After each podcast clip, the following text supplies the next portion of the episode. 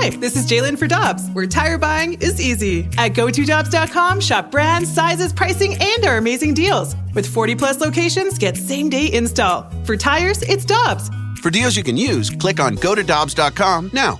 With threats to our nation waiting around every corner, adaptability is more important than ever. When conditions change without notice, quick strategic thinking is crucial. And with obstacles consistently impending, determination is essential in overcoming them. It's this willingness, decisiveness, and resilience that sets Marines apart. With our fighting spirit, we don't just fight battles, we win them. Marines are the constant our nation counts on to fight the unknown. And through adaptable problem solving, we do just that. Learn more at marines.com. Get ready for winter driving at Dobbs Tire and Auto Centers with super deals on tires, including up to $200 on new Goodyear tires, plus oil changes, brakes, batteries, and more. For value and savings, click on gotodobbs.com today. Been waiting for this one all day. Let's go out to the Brown and Crouppen Celebrity Line. Excited to be joined by FS1 baseball analyst Nick Swisher. You can catch him on the Fox World Series watch party, also on Twitter at Nick Swisher. Nick, always appreciate the time, man. How you doing today? Oh, baby, I'm doing amazing, my man. How you holding up? Uh, we are fantastic. So let's start with Saturday night because we saw your reaction to what was one of the wildest finishes any of us in this room have ever seen. Uh, what'd you make of it? What was what was your thoughts going through your head as you see the Rays win that game in just unbelievable fashion? I mean, baseball. You know, just like just what Brett Phillips said, baseball is fun, and and and I think with everything that has happened to us this year, with the pandemic uh, and the shutdowns and lockdowns and quarantine, like we need to smile and we need to laugh and we need to enjoy life again. And right now, I think sports are bringing us back to that mentality. I think people have something to look forward to now. Game six is tonight for us in the World Series, and and I think sports fans are really loving life right now. I think that it was such a crazy play because Arozarena comes flying around third. He gets sniped out. He falls down, right? Next thing you know, Muncy's got it. He throws Smith a cutter. He can't catch it. You know what? Kenley Jansen isn't backing up. Next thing you know, game over. So I think when you get to the World Series, what makes it great is that anything can happen. And I think tonight is kind of one of those things. I know the Dodgers have a little bit of that momentum, but don't count the Rays out, man. Extremely resilient team. All right, Swish Daddy, I want to talk about Randy and Arozarena here for a second, okay? You mentioned anything can happen, all right? And we're looking at a guy who was like a month in quarantine and was a Cardinals outfielder, and they traded him, and actually he was a throw in kind of on the deal, and now he's rewriting the history books. Well, I think it's happened twice to y'all. Luke Voit as well. He's actually coming on tonight. We were trying to forget that. we don't have to talk about him. We don't have to talk about what's going on down in Atlanta with Marcell Ozuna. Let's just keep it to this one, all right? no, I totally understand you. But then again, like you didn't you you didn't see that. Maybe there was something in the organization that you didn't quite see. And one man's trash is another man's treasure.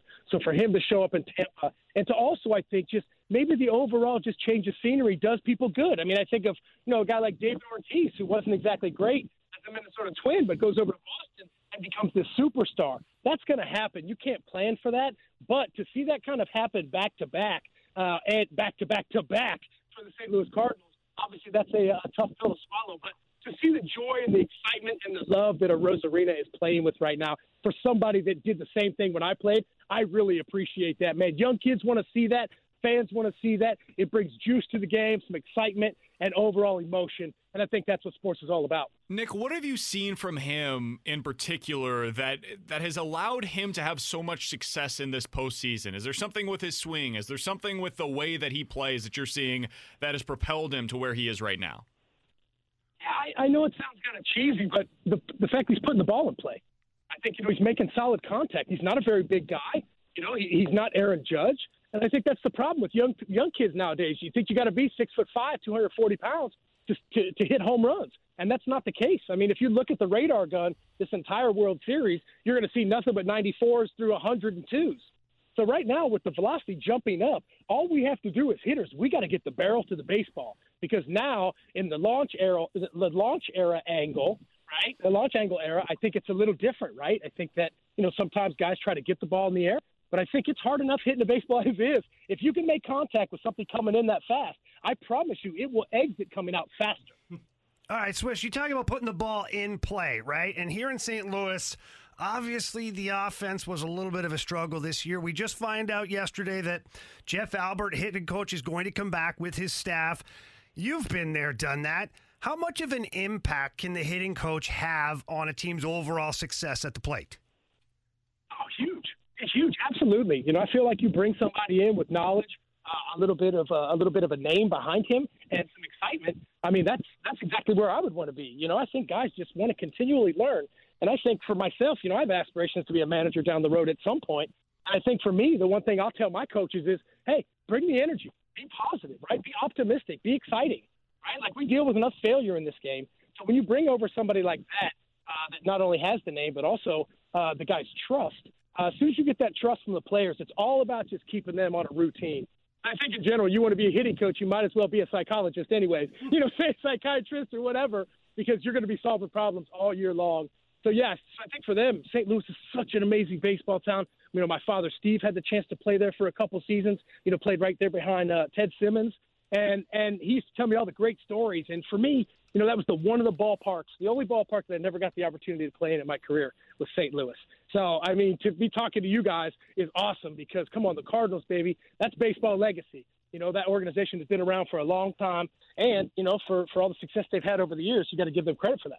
Yeah, actually, look, I agree 100%. And I think that that's half the battle here is it's such an awesome baseball town that the, the they expect the results every year. And so – uh, you know, we've had the, the well the blessing of having guys like Jim Edmonds around, and Jimmy's been on the show a number of times, and he talked about when he was young and coming into the league how essential it was for him to have that that hitting coach or the hitting coach that was the assistant just kind of regroup with him after every at bat. Just sit with him really quickly in the dugout. Not a big long, long drawn out thing, but just you know, what were you seeing? What were you looking at? How did he come? What was the delivery? Just little things like that.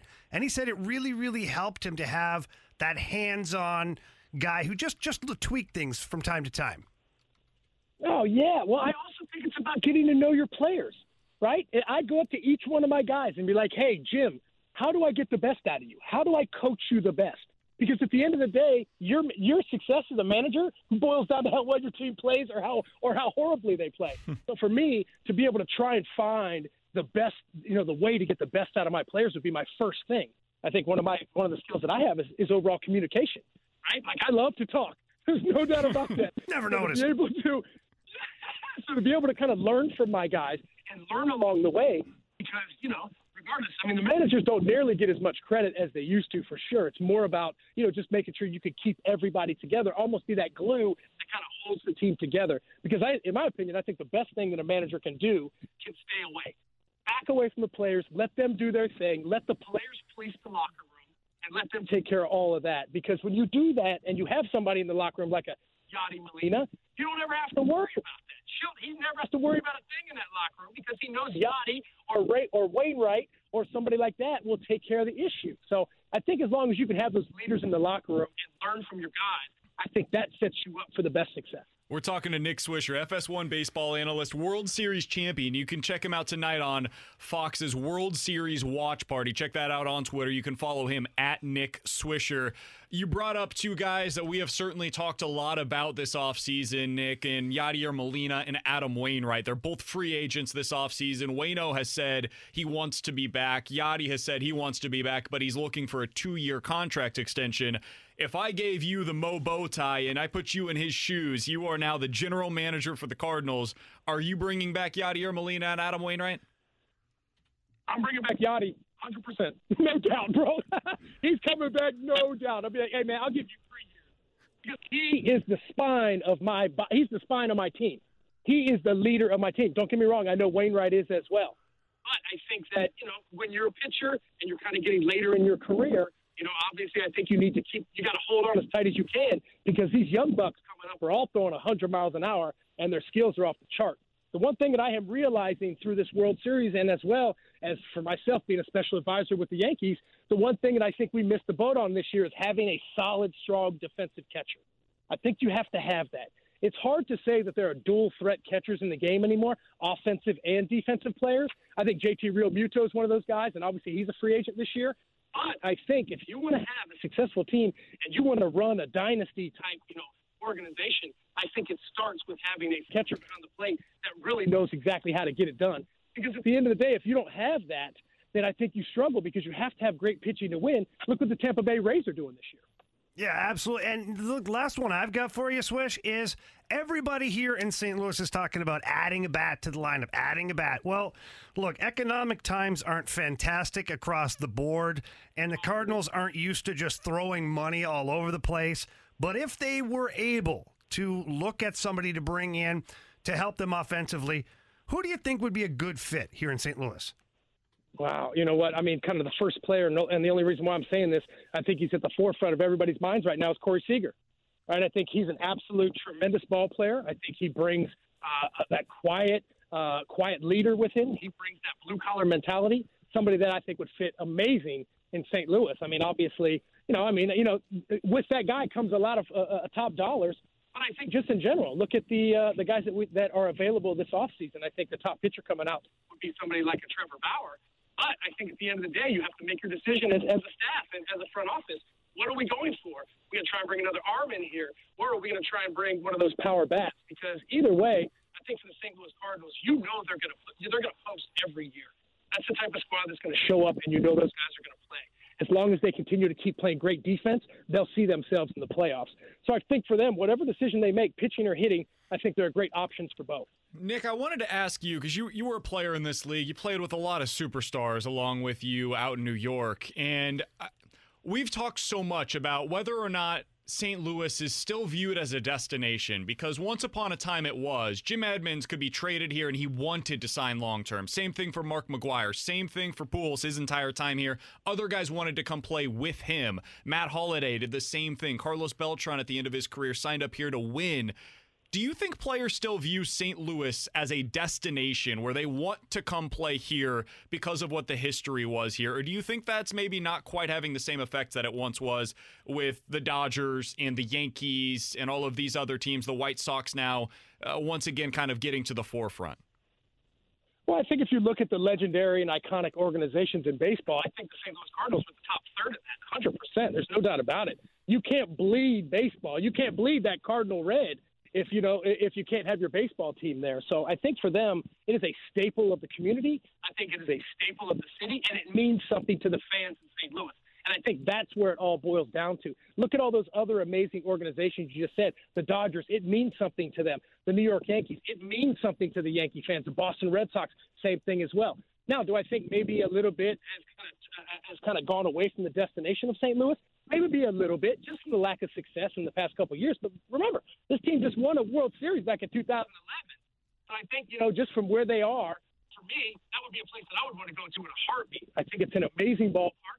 Uh, I think the overall community of St. Louis is fantastic. And, and I think any player that gets the opportunity to go to a place like St. Louis should be blessed and honored for sure. Last question that I've got for you, Nick. Who do you think ultimately wins this series? Do you have the Dodgers closing things out tonight? Yeah, I, you know, at the beginning of the series, I got the Dodgers in six. But this, this seems like kind of like a ping pong match, right? I mean, like you know, back and forth, back and forth. You know, I mean, you know, an error here, a pitching mistake here. I, I think for me, it's trying to figure out exactly, you know, what do you think? What do you do if you're Dave Roberts, right? Game six, you have the momentum, right? Do you do you throw Walker Buehler? I know they're not, but do you throw Walker Buehler and Urias today and really kind of go for the jugular, or do you really kind of sit back and they're going to throw Gonsolin today, who didn't pitch well in Game two? So I definitely think the Rays are right there. I think the Dodgers are kind of that team that plays better when their backs are up against the wall. So as much as I would like to say I think the Dodgers are going to win Game Six tonight, I don't. I think that they they're kind of lax.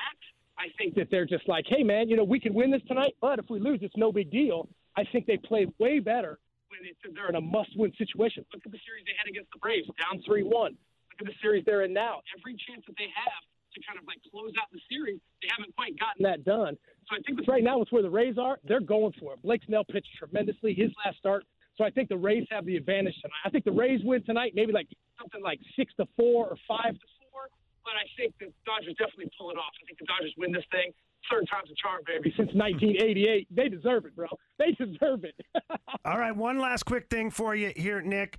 I just want to make sure that moving forward, next time we have you on, which would be great, but we're going to go with Swish Daddy from now on. Is that cool? That sounds good, baby. I'm down for that, brother. I like that. All right, good. He's Nick Swisher. You can check him out tonight on the World Series watch party. He's working as a baseball analyst for FS1. He's a World Series champion, one of the best in the business. Nick, really do appreciate the time, man. Let's do this again. Let's talk with you again soon if you don't mind.